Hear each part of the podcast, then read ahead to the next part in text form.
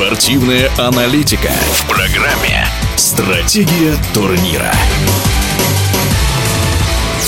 Российский лыжник, 21-летний Александр Терентьев, бежит по восходящей. Несколько лет назад он дважды выигрывал золото на универсиаде в Красноярске. Теперь победил в спринте на молодежном чемпионате мира. И совсем скоро мы его увидим в первой сборной. Александр Терентьев, несколько слов о себе.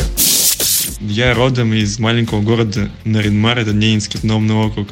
В лыжи меня привел отец. Мы с ним много месяцев тренировались, готовились, и где-то на в классе третьем я занял третье место на классике. И вот, да, мне заметил мой тренер – Речков Андрей Петрович, и вот он меня вывел до сборной. Сейчас тренируюсь с Юрием Викторовичем Бородавко. Насколько значима была эта спринтерская гонка на молодежном чемпионате мира в Финляндии? Этот старт очень был важен для меня. Вообще готовились по всему сезону, готовились ко всем гонкам, не только к этому спринту. Сейчас это уже не самый главный старт, сейчас уже самый главный старт чемпионат мира будет спринт классикой. Какие ближайшие соревнования в составе первой сборной? Сначала Кубок мира в новое место. Было ли ощущение перед стартом, что сегодня будет первое место? Не ожидал, что выиграю даже брелок, самочувствие было очень странное с утра.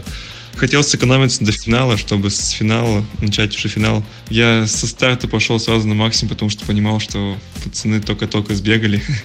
И у меня есть немножко преимущество над ними, что я больше отдыхал.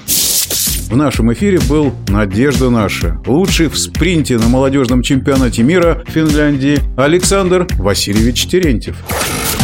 Стратегия турнира.